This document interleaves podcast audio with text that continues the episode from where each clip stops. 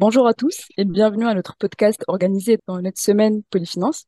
Je suis Zinab Benour, conseillère en investissement à Polyfinance et je suis accompagnée de Justin Barrette, conseiller en investissement à Polyfinance. Donc, notre sujet est à la fois particulier et euh, essentiel pour euh, les jeunes adultes. Donc, celui-ci est intitulé De l'école au travail, comment optimiser ses finances lors de cette transition. Donc, pour répondre à cette question, nous avons l'honneur d'accueillir notre invité de marque, Monsieur Brian Gagné-Henry, conseiller principal au développement des affaires, planificateur financier et représentant en épargne collective chez Service Investissement Ferrique.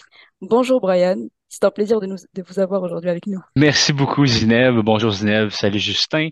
Euh, évidemment, heureux de pouvoir participer pour la deuxième année consécutive euh, à l'événement du podcast pour souligner la semaine de Polyfinance. En plus de faire ça devant un public, évidemment, c'est le fun. J'ai toujours du plaisir à interagir avec les gens et j'ai hâte de répondre à vos questions à la fin du podcast. Euh, évidemment, le sujet de conversation aujourd'hui est un sujet très important. On va passer du statut d'étudiant à jeune professionnel, qui marque évidemment un point tournant sur le plan des finances personnelles et qui est surtout euh, très important de prendre le temps de prendre des bonnes décisions. On veut bien y réfléchir et arriver là, euh, au, but ultime. Tout à fait. Mais avant de se lancer de se lancer pardon, dans le vif du sujet, peux-tu nous décrire un peu c'est quoi la mission de Ferric et comment aidez-vous les étudiants et les jeunes professionnels en génie? Notre objectif, c'est d'accélérer l'autonomie financière des professionnels en génie du Québec, ce qui inclut les étudiants, donc tout le monde ici dans la salle qui est admissible. Donc, lorsqu'on parle de Ferric, il est question de deux organismes à but non lucratif. Gestion Ferric et service d'investissement Ferric. Donc, Gestion Ferrique est le manufacturier de fonds, tandis que Service d'investissement Ferrique est un cabinet de planification financière et un courtier en épargne collective qui offre un accompagnement et du service conseil en matière de choix de fonds ferriques et de finances personnelles. Donc justement, plusieurs de nos, nos auditeurs et des étudiants ici présents dans la salle vont bientôt vivre ce moment. Donc, à quoi peuvent-ils s'attendre financièrement et quels sont les principaux éléments qu'ils devront considérer pour construire leur budget? Donc, avant de débuter, je veux préciser que les éléments discutés aujourd'hui ne doivent pas être considérés comme des conseils financiers, mais plutôt ça à stimuler vos réflexions et vous inviter à prendre rendez-vous avec le service conseil chez Service d'investissement Ferric. Le premier changement qui est souvent vécu, c'est évidemment l'augmentation des revenus. Et selon une enquête faite par Génome 360, le salaire de base moyen des finissants en génie en de 2022 était près de 68 000 par an. Donc, évidemment, beaucoup plus qu'un simple salaire étudiant. Mais cela vient aussi avec des avantages sociaux plus intéressants, comme des bonnets, des régimes de retraite, des assurances, etc. Et la fin des études veut évidemment dire la fin d'un projet, mais le début d'un nouveau projet. Et là, ça m'amène à poser la question à la salle, à main levée. Je suis curieux d'entendre parler un peu plus de vos projets. Donc, qui ici souhaiterait euh, ou souhaite en fait quitter le nid familial rapidement suite à la fin des études? OK, donc, à main levée, je vois à peu près le corps peut-être des gens qui sont euh, pressés de partir de, du nid familial. Par la suite, qui dans la salle souhaiterait éventuellement devenir propriétaire, donc s'acheter une propriété? Donc, OK, je peux voir que la majorité des gens euh, se lèvent la main assez rapidement, donc c'est euh, dans leur intérêt.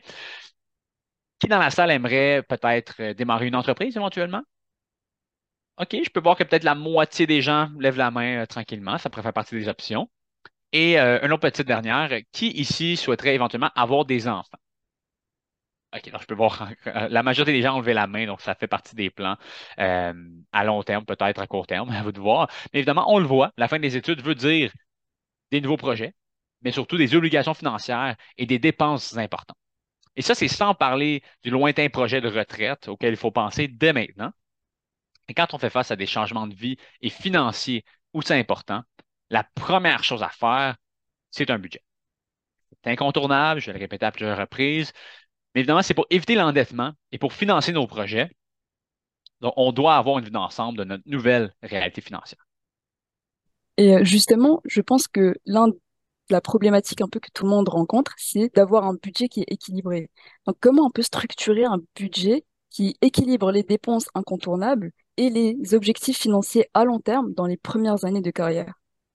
Concernant le budget, il y a trois points à considérer. L'analyse budgétaire, la vie de couple et vivre en dessous de ses moyens.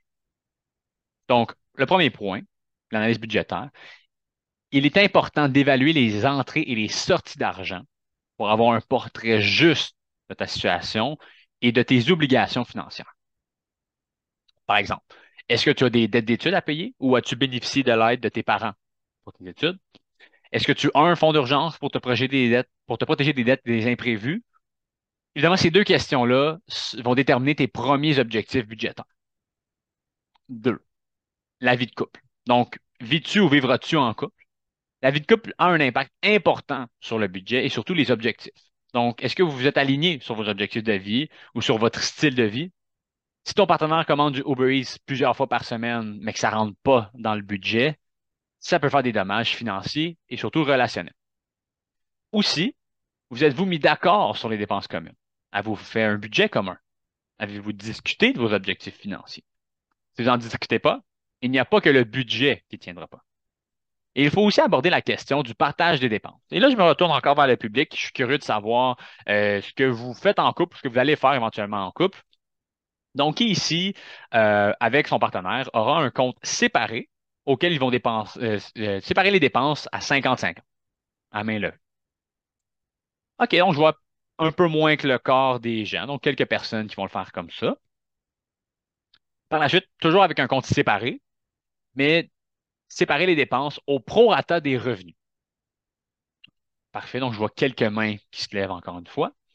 Et qui ici préfère la formule du compte conjoint où tous les revenus et tous les dépenses iront dans le même compte? Ah, OK, je peux voir quand même que près de la moitié des gens qui partagent cette opinion. Donc, merci évidemment de, participer. Donc, comme vous pouvez voir, les, générations précédentes favorisaient beaucoup le compte conjoint, mais on voit que les plus jeunes générations sont de plus en plus indépendantes. Mais la question de répartition peut être un enjeu. Donc, il est important d'en discuter avec votre partenaire. Et maintenant, pour le troisième point, concernant euh, un budget équilibré, évidemment, c'est vivre sous ses moyens. Donc, le seul moyen de dégager une marge de manœuvre pour payer ses dettes et financer ses projets à long terme, c'est de vivre sous ses moyens. Et si tu ne connais pas tes entrées et tes sorties, ce sera difficile. Et si tu n'es pas, pas mis d'accord avec ton partenaire, tu vas vivre des embûches à ce sujet. Parfait. Et justement, est-ce qu'il existe des méthodes efficaces pour suivre et contrôler les dépenses quotidiennes sans se sentir réellement dépassé? On peut voir la base en trois points. Premièrement, le budget. Avec ça, tu sais ce que tu peux te permettre. Tu vas moins compter chaque dollar. Tu vas aussi te sentir moins coupable de dépenser parce que tu sais que c'est prévu. C'est encore plus vrai si ton budget surestime tes dépenses, ce qui est recommandé. Deuxième point, se payer en premier. Automatiser l'épargne de ces projets, donc pour le fonds d'urgence, voyage, mise de fonds. Euh, l'argent est automatiquement placé, il n'y a aucun effort de ta part et tu ne peux pas euh, la dépenser. Donc, c'est un fardeau de gestion en moins. Et le troisième point, utiliser les outils qui te conviennent. Donc, je dis ça parce que ça peut être un fichier Excel, une application euh, en particulier, tes relevés de carte de crédit, ta carte débit, l'argent comptant dans les enveloppes, peu importe ce qui te convient. L'important, c'est d'avoir des systèmes et des méthodes pour t'aider à mieux gérer tes dépenses.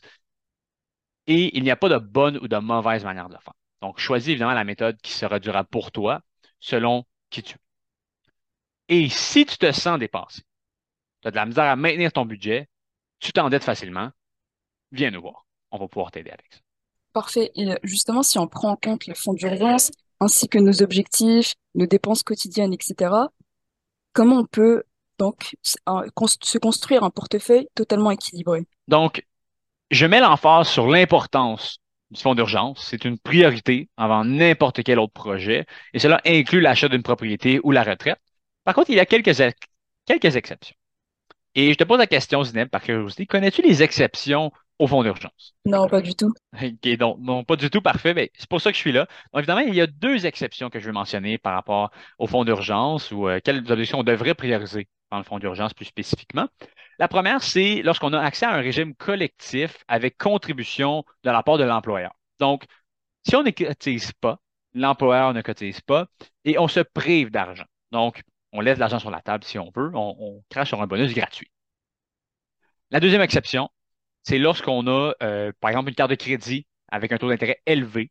Évidemment, on va vouloir payer ça le plus rapidement possible pour s'assurer de, ne plus avoir de dettes avec des taux aussi hauts. Mais pour revenir au, au fonds d'urgence, combien il faut mettre de côté? Règle de pouce, entre 3 à 6 mois de dépenses qui est recommandé.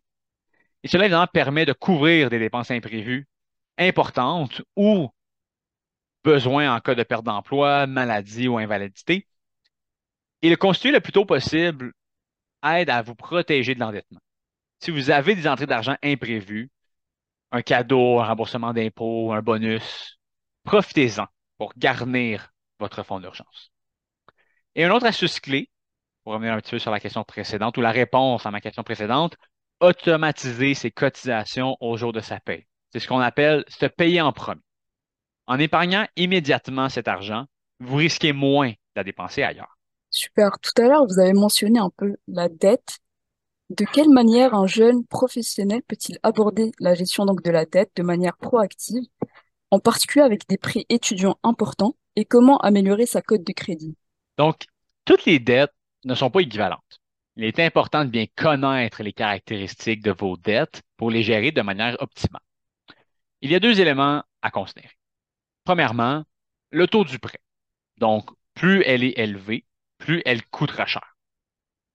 Deux, l'amortissement. Les dettes de courte durée ont souvent des paiements mensuels plus importants qui grugent une partie importante du budget, ce qui peut impacter votre capacité à payer et à financer d'autres projets. Par contre, ce qui est important de garder en tête, c'est que pour le prêt étudiant, les intérêts sont déductibles d'impôts. Donc, encore ici, être accompagné est judicieux afin de vous aider à prioriser quelle dette payer en premier. En ce qui concerne l'amélioration de la cote de crédit, il y a quelques points que je veux mentionner. Donc, premièrement, on veut payer les mensualités de vos paiements à temps. Sur des cartes de crédit, on veut toujours payer le solde au complet, pas juste le minimum, pas la moitié, l'entièreté idéalement.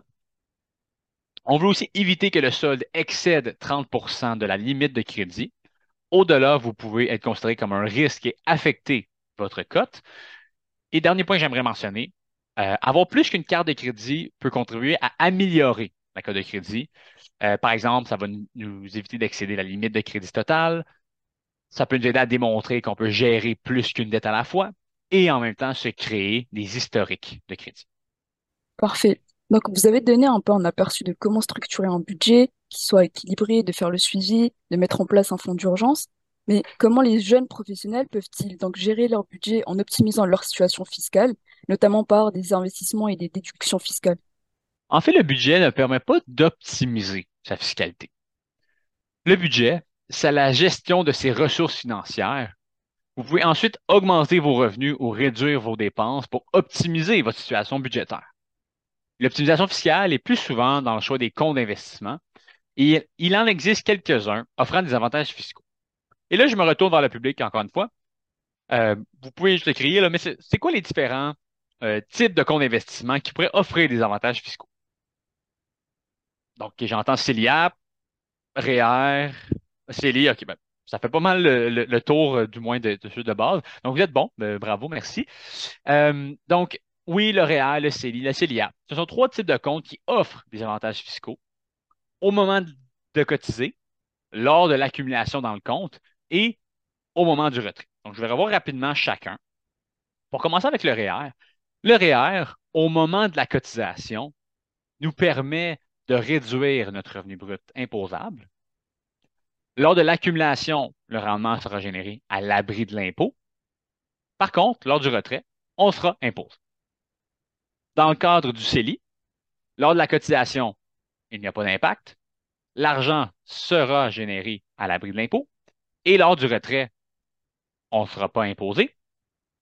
Et pour ce qui est du CELIAP, lors de la cotisation, comme le REER, on va bénéficier d'une déduction de notre revenu brut imposable. Le rendement sera généré à l'abri de l'impôt. Et lors du retrait, on ne sera pas imposé dans le cadre de l'achat d'une première propriété admissible au Canada. Ben, merci beaucoup, Brian. On, vient de parler, dans le fond, euh, de comment faire un budget, comment séparer euh, l'argent dans le budget, puis on n'a pas survolé euh, l'excédent budgétaire. Dans l'excédent budgétaire, comment est-ce qu'on devrait l'investir? Puis surtout pour les jeunes investisseurs ou les personnes rentrant sur le marché du travail, quel compte euh, des trois que vous venez nommer, dont le CELI, le CELIA puis le REER, devait être priorisé? Donc, évidemment, aujourd'hui, les jeunes ont beaucoup d'options en termes d'investissement. Tu là, 30 ans, nos parents, il y avait une option, c'était le REER ou rien, ou un compte de non enregistré qu'on appelle. Donc aujourd'hui, les jeunes ont des choix financiers beaucoup plus complexes, mais qui offrent beaucoup plus d'avantages. Euh, donc, je suis curieux de savoir, encore une fois, je me tourne au public, si vous auriez à nommer un compte qu'on veut prioriser en premier. C'est-tu le REER, le CELI, le CELIAP? Puis à main levée, qui, dit que c'est le CELI? Quand même après la moitié. Qui, qui dit que c'est le REER? Quelques personnes. Et qui, qui dit que c'est le CELIAP? Il y a quelques personnes également. Donc, la majorité pense que c'est le CELI. Quelques personnes pour le REER et le CELIAP. Euh, donc, c'est un peu une question piège. Il n'y a pas vraiment de compte qu'on veut prioriser. Euh, ça va vraiment dépendre de nos objectifs et de ce qu'on cherche à faire avec notre temps et notre argent. Donc, généralement, le premier objectif, ça va être le fonds d'urgence. Donc, pour celui-ci, euh, le CELI devient une option euh, intéressante à privilégier parce qu'il est surtout flexible et qu'il n'y a pas d'incidence fiscale par rapport à ça. Par contre, si tu as déjà établi ton fonds d'urgence, il y a plusieurs options qui s'offrent à vous, dépendamment de vos objectifs, justement. Puis si on parle d'achat de propriété, mais si notre objectif, après avoir mis en place un fonds d'urgence, c'est d'acheter une propriété, ça va être le CELIAP, justement, qu'on va vouloir prioriser. Donc, si tu es incertain de différents projets et de leur échéance et que tu n'es pas sûr si tu vas vouloir acheter une propriété avec l'argent que tu économises, mais c'est certain que là, on peut toujours commencer à investir dans un CELI et éventuellement prendre l'argent du CELI pour le remettre dans un CELIAP ou quelque chose du genre. Mais ici, encore une fois, l'accompagnement devient très important. Donc, de prendre le temps de discuter avec quelqu'un, qui a tellement de scénarios possibles, un conseiller, évidemment, pourrait t'accompagner à déterminer le ou les comptes à prioriser. Super, merci beaucoup. Euh, on a survolé un petit peu euh, le REER puis le CELIAP. Euh, à partir de quel montant est-ce que ça vient, à partir de quel revenu, dans le fond, ça devient intéressant d'investir euh, dans le REER et le CELIA pour la déduction d'impôts? Parfait. Donc, encore une fois, je me tourne vers le public. Euh, donc, à partir de quel montant ou quel revenu que vous croyez que c'est intéressant pour qu'on commence à cotiser dans notre REER ou dans notre CELIAP? Qui, qui dit ici que c'est à partir de 50 000 à main levée? Quelques individus, peut-être un peu moins que le corps, euh, qui dit que c'est à partir de 75 000 que là, ça devient intéressant qu'on mette dans le REER ou dans CELIAP. Encore peut-être peut un peu moins que la moitié. Et euh, qui, dit que c'est à partir de 100 000 et plus, que c'est là que c'est vraiment, c'est juste là qu'on commence à mettre dans le REER ou dans CELIAP. Donc, personne, parfait. Peut-être une personne. Si c'est en bas de 50 000? Euh, oui, en fait, tu vas comprendre qu'en fait, la question justement du, revenu minimum pour cotiser horaire au CELIAP, c'est un petit peu un mythe. J'explique pourquoi. J'aime ça vous poser des questions pièges, je suis désolé. Mais il faut distinguer en fait le moment de la cotisation au compte et le moment qu'on va utiliser la déduction fiscale. Parce que ce sont deux choses complètement différentes. Donc, ce que je veux dire, c'est que on pourrait cotiser aujourd'hui à notre REER, à notre CELIAP en 2024, mais utiliser la déduction fiscale en 2037, si on veut. Donc, quand on va avoir un revenu qui est plus, qui est plus élevé, plus intéressant, c'est là qu'on va vouloir justement euh, se demander à quel moment. Et la question est plutôt quand on veut réclamer la déduction, non quand on veut cotiser au CRR ou au CELIAP. Et la réponse, encore une fois, dépend toujours de la situation personnelle de la personne. Donc, c'est quoi notre revenu aujourd'hui? Est-ce qu'on prévoit avoir des augmentations importantes l'année prochaine ou dans 10 ans? Est-ce qu'on a droit ou est-ce qu'on va avoir le droit à des crédits d'impôt ou des allocations, comme euh, les allocations familiales, par exemple? Donc, évidemment, c'est des analyses qui sont difficiles à faire et c'est toujours du cas par cas. Malheureusement, il n'y a pas de formule magique en finance, euh, mais c'est pourquoi, encore une fois, que l'accompagnement et de parler avec un conseiller, évidemment, ça devient pertinent. Ben, merci beaucoup. Euh, par la suite, quel niveau de risque un jeune graduant entrant sur le marché du travail devrait-il viser? Surtout dans le fond, euh, dans la proportion des actifs de son portefeuille. dans le fond, son pourcentage d'actions, euh, d'obligations, d'encaisses, etc. Euh, puis comment on catégorise, dans le fond, ces personnes-là face à la tolérance au risque qu'ils vont prendre? Premièrement, il est important de comprendre la relation entre le risque, le rendement et la volatilité. Plus le placement est risque et volatile, plus le potentiel de rendement pourrait être élevé et vice-versa. Le niveau de risque, ce n'est pas une question d'âge, mais c'est vraiment une question de profil d'investisseur. Et le profil peut être différent selon chaque personne et chaque projet. Donc, pour évaluer le niveau de risque, évidemment, un conseil prend plusieurs éléments en considération, comme la situation personnelle et familiale, la situation financière, l'objectif de placement, l'horizon de placement, la tolérance au risque, les connaissances en matière de placement. Je donne quelques exemples. Que tu aies 22 ans ou 42 ans, pour un fonds d'urgence, tu vas probablement vouloir prendre très peu de risques. Le but, c'est d'avoir accès rapidement avec très peu de volatilité. Que tu aies 22 ans, 42 ans, pour l'achat d'une propriété, 5 ans par exemple, tu vas probablement prendre un petit peu de risque de volatilité, tu vas t'en permettre un petit peu. Tandis que, encore une fois, que tu as 22 ans, 42 ans, si tu penses à la retraite à très long terme, tu vas probablement te permettre un peu plus de volatilité et de risque pour aller chercher évidemment le rendement potentiel. Donc, pour revenir à la question du risque par rapport à l'âge, c'est plutôt une question d'objectif et à quel moment on veut l'atteindre. Mais plus on approche de ce moment, plus il est probable que nous réduisions nos risques. Bon, super. Puis, si on regarde encore une fois le risque, puis les différents comptes que vous avez proposés euh, pour acheter une première propriété, euh, est-ce qu'il y a des comptes, dans le fond, qu'on devrait prioriser qui ont des avantages distincts, surtout euh, en question du CELIA puis du REER? Yes, donc, comme que j'en ai parlé rapidement tantôt, il y a trois options, en fait, qui s'offrent à nous quand on veut accumuler une mise de fonds. Ça commence avec le CELIAP. Souvent, je dire que c'est du cas par cas, puis ça dépend si on va acheter une propriété, c'est la seule exception à la règle où est-ce que le CELIAP devrait le compte qu'on veut prioriser. Évidemment, ça a été nouvellement créé en 2023. Euh, ce compte nous permet de diminuer notre revenu brut imposable et évidemment de le retirer libre d'impôt quand on achète la propriété. Les seules contraintes, c'est évidemment qu'on peut juste mettre 8 000 par année dans le CELIAP jusqu'à 40 000 donc sur 5 ans. Et la seule chose qu'il faut garder en tête, c'est que quand on ouvre le CELIAP, on doit utiliser l'argent pour l'achat d'une propriété d'ici 15 ans. Donc, si on ouvre le CELIAP, mais qu'on ne planifie pas nécessairement acheter d'ici 15 ans, on est mieux d'attendre avant d'ouvrir le CELIAP.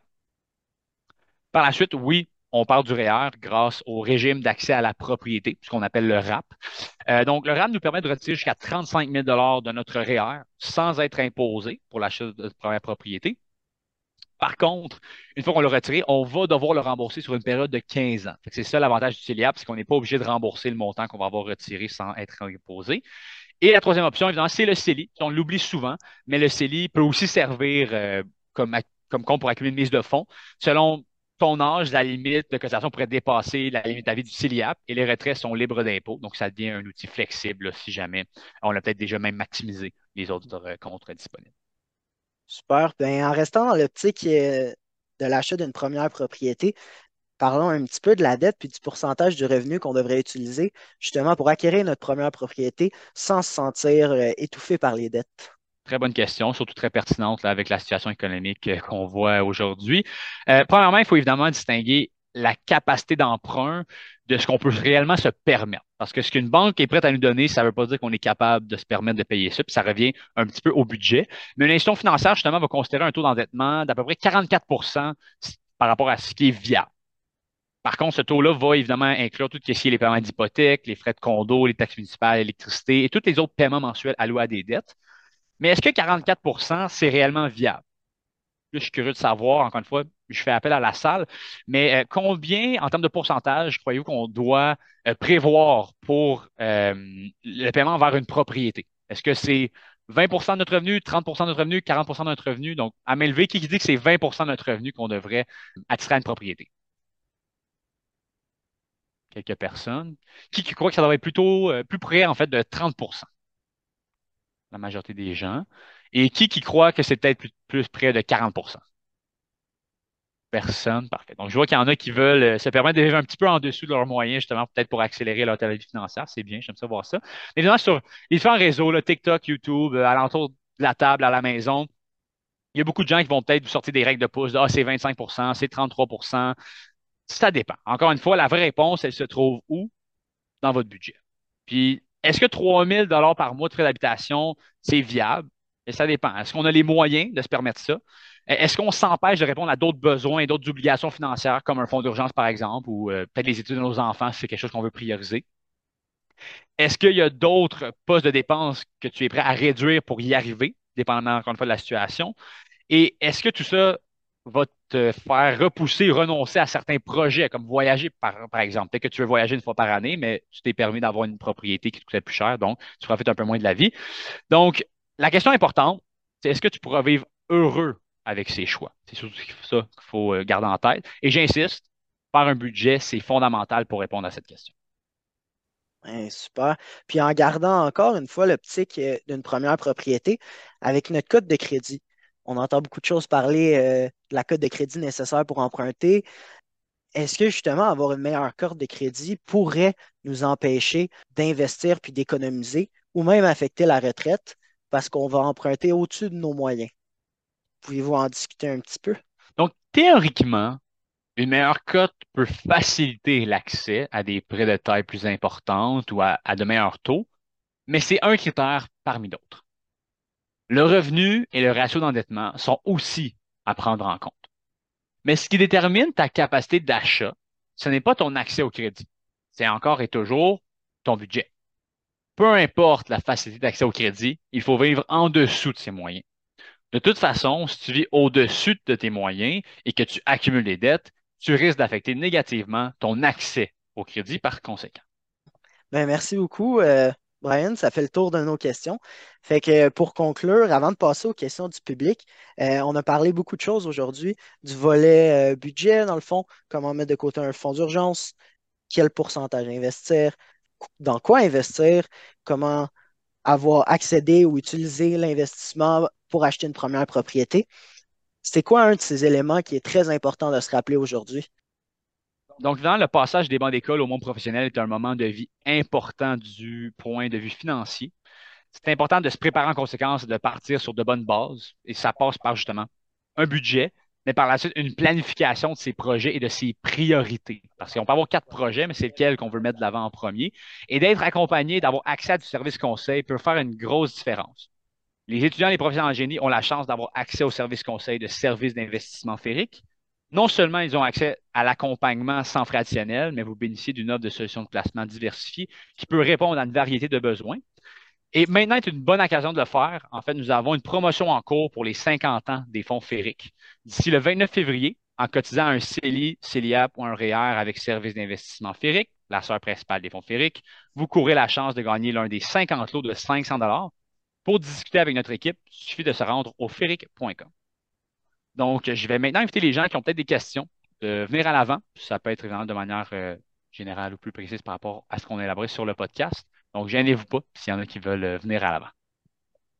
Voici ma question. Une fois qu'on rentre sur le marché du travail, nos revenus vont augmenter. Euh, c'est quoi des conseils que, que, tu peux nous donner pour s'assurer que nos, que nos dépenses, ils augmentent pas exponentiellement avec nos revenus? Parce que c'est une tendance qu'on observe parfois quand les gens ont une augmentation de revenus, leurs dépenses augmentent en conséquence. Donc, ça fait que leur situation financière ne s'améliore pas. excellente question. donc, il y a plusieurs choses à garder en tête quand on veut s'assurer de justement, pas euh, dépenser trop, en fait, pour répondre un peu à ta question. Là. Ça va commencer par quand on fait le budget, on va vouloir s'assurer de euh, surestimer nos dépenses. Puis moi, souvent, ce que je vais dire aux gens, c'est quand on fait le budget, on va un peu vivre notre vie dans le budget. On va inclure toutes les dépenses qu'on veut se permettre. Si on veut sortir une fois par semaine, puis on voudrait voyager, puis on voudrait faire ci, puis on voudrait faire ça. Puis après ça, on va regarder le budget ensemble. Puis on va voir est-ce que c'est viable, justement, de vivre un mode de vie comme ça? Est-ce que ça fait du sens de le faire comme ça? Euh, fait que c'est une chose. On va commencer par surestimer toutes les dépenses. Si mon cellulaire me coûte 40 par mois, bien, je vais le mettre à 50. Si euh, j'ai d'autres dépenses, on va tout arrondir les dépenses vers le haut. On va inclure les dépenses, nos, hobbies, nos, plaisirs, peu importe. Fait que ça, ça va être la première chose pour voir qu'est-ce qui nous reste à la fin du mois par rapport à ça, puis est-ce qu'on peut se permettre ça? Puis est-ce qu'avec le surplus qu'on a à la fin, est-ce que ça nous permet d'atteindre nos objectifs avec ce montant-là? Par la suite, par contre, c'est sûr que la meilleure façon pour éviter de dépenser le montant qu'on a en surplus dans nos comptes ou quoi que ce soit, ça va être l'épargne périodique. J'en ai parlé un petit peu tantôt, mais d'automatiser l'épargne qu'on a. Donc, à chaque deux semaines en même temps que nos payes, on reçoit l'argent, puis tout de suite, on met tout le montant qu'on sait qu'on veut allouer par rapport à nos différents projets dans ces investissements-là. Puis quitte à ce qu'on se donne un budget euh, pour des activités évidemment autres que justement qu'on va se permettre, puis qu'on sait qu'on va avoir des, des péchés plaisir à chaque mois, qu'on va vouloir dépenser un certain montant vers ça, bien de l'inclure dans notre budget, justement, de budgéter tous nos loisirs, nos hobbies, peu importe ce qu'on veut faire avec notre temps, notre argent, de l'inclure évidemment dans l'équation. Ça répond bien à la question? Oui, parfait. Est-ce qu'il y a d'autres questions? À ça? Oui, parfait.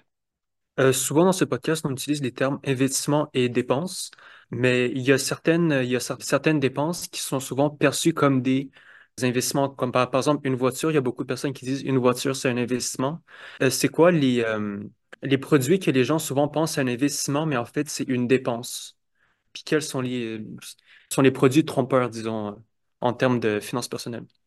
C'est une bonne question. Encore une fois, c'est quelque chose qui va vraiment dépendre de la situation de chacun. Parce qu'en effet, quelqu'un qui dit qu'un véhicule, c'est un investissement, euh, ça dépend de son utilité. C'est ce que cette personne, on s'entend qu'un véhicule en tant que tel va perdre la valeur avec le temps, donc ça ne va pas nécessairement apprécier. Mais si pour cette personne-là, un investissement, c'est évidemment d'utiliser le véhicule pour se rendre du point A à point B ou c'est un, un, investissement pour son travail, donc il en a besoin pour aller plus loin dans ce qu'il cherche à accomplir. Ça dépend, ça reste subjectif, mais c'est certain que ce qu'on va souvent plus catégoriser comme un investissement, ça va être évidemment quelque chose qui va nous apporter un rendement qui va nous permettre de faire croître notre patrimoine, de nous, de nous permettre d'accélérer notre autonomie financière, justement. Puis on va parler de différents véhicules financiers, euh, par exemple, comme les différents placements en, bourse, par exemple, ou les fonds communs de placement, des choses de ce genre-là. Euh, la propriété, ça dépend. Encore une fois, c'est subjectif. Il y en a qui, leur propriété qu'ils vont habiter ne va pas nécessairement être considérée comme un investissement parce que oui, avec le temps, l'immobilier historiquement a pris de la valeur, mais ça ne veut pas dire que ça va continuer à être le cas dans le futur. Évidemment, je ne dis pas nécessairement le contraire, mais on ne sait jamais. Et évidemment, une propriété a beaucoup de travaux et de, maintenance à faire, de réparation. Donc, c'est là que ce euh, c'est pas juste un, actif qui prend de la valeur sans, euh, sans avoir de gestion ou quoi que ce soit. Puis, c'est vrai que le propriétaire revenu, ça peut être un peu plus vu comme un investissement parce qu'au moins, on a du revenu qui provient de ça. Mais encore une fois, il y a beaucoup de, de, gestion et de travail à faire avec ça. Donc, ça dépend de la situation de chacun, mais c'est certain que, en général, l'investissement, ça va être euh, quand on veut en tirer un avantage, surtout en notre flux monétaire, ce qui va nous permettre d'avoir plus d'argent aujourd'hui ou à long terme par rapport à la situation, évidemment, de faire croître notre patrimoine. Je ne sais pas si ça répond bien à la question. Oui, ben, j'aurais une question, Brian. C'est quoi l'avantage euh, d'investir notre argent chez Fonds Ferric au lieu de prendre un ETF, par exemple, qui est traité en bourse? Excellente question. Je suis content que tu l'aies posée.